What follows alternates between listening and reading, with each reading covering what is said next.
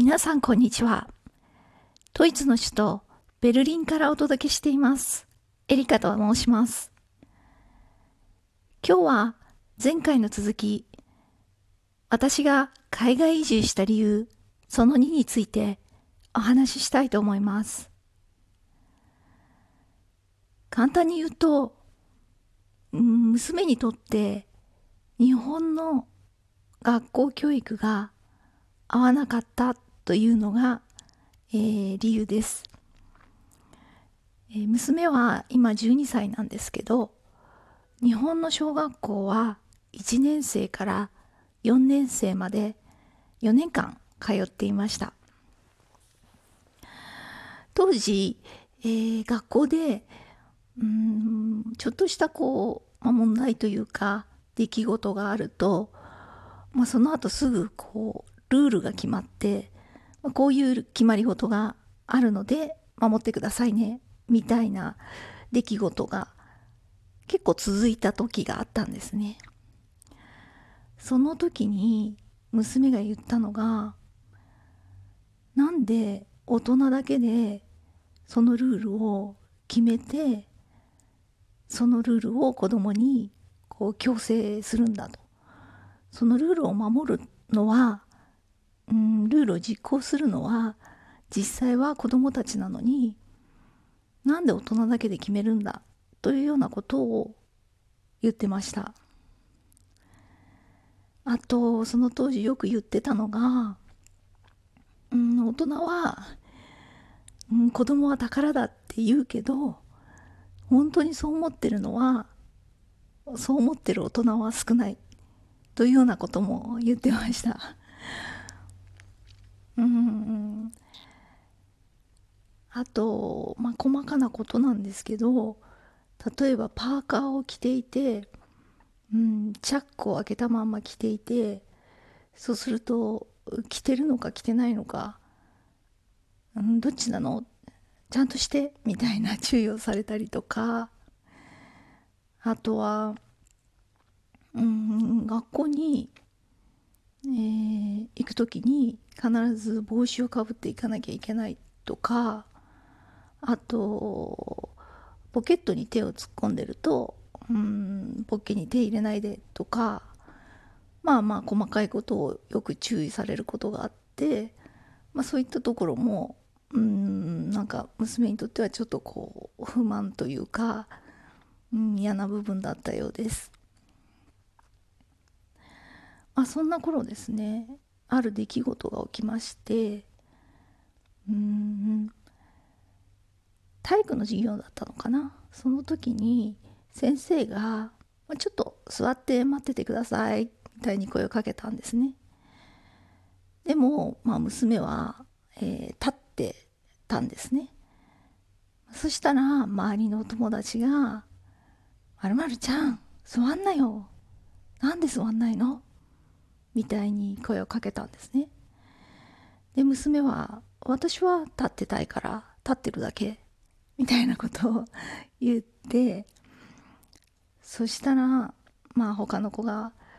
「先生が座れって言ったんだよ、座んなよ」みたいなことを言ったんですね。そしたら娘が言った言葉が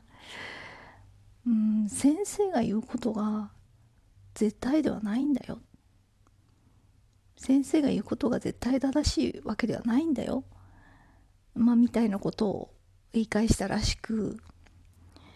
まあ、そっからですね、ちょっとお友達がえーみたいなさーってちょっと引いちゃったみたいでですね。まあそこからうーん、まあ、学校の休み時間はまた図書館に行って。で一人で本読んだりとか、うん、学校の池の鯉に餌を一人であげたりとか、まあ一人でいる、ポツンって一人でいることが多くなってしまったんですよね。もともと娘は一人っ子なんで、まあ、一人の時間っていうのを結構大事にしてるというか好きで、一人の時間も別に苦ではないんですけど、うーんまあさすがに毎日ですね、がこいてて、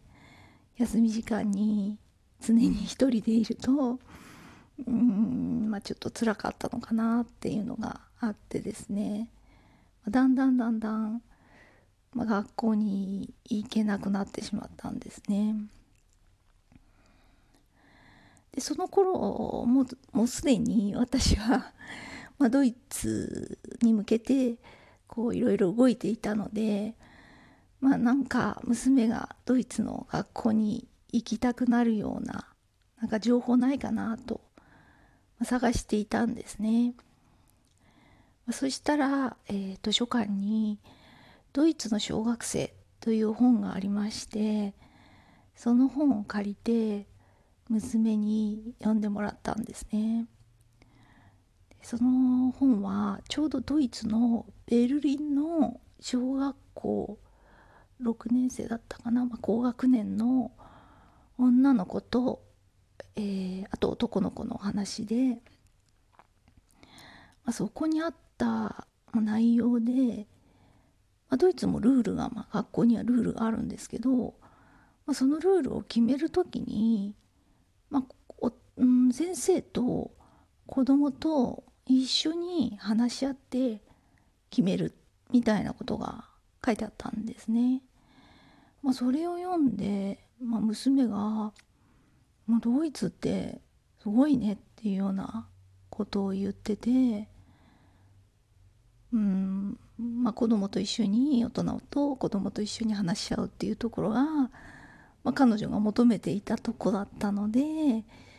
まあドイツの小学校学校に興味を持ってくれたんですね。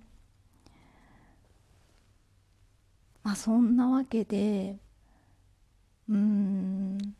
まあ、日本の小学校が娘にとってはうーん合わなかったんだなっていうのが、まあ、今振り返ると、うん、感じますね。まあ、かといってドイツが合うのかっていうのはその当時は分からなかったんですけど、まあ、今もうにねんぐらい学校にドイツの小学校に行ってるんですけど、まあ、今のところは毎日楽しく通っているので、まあ、彼女にとっては、うん、こちらの学校の方が合ってるのかなっていうのは感じています。ということで、えー、私が海外移住した理由みっつのうちふたつめは、まあ、娘の学校の教育のことが理由でした。次回は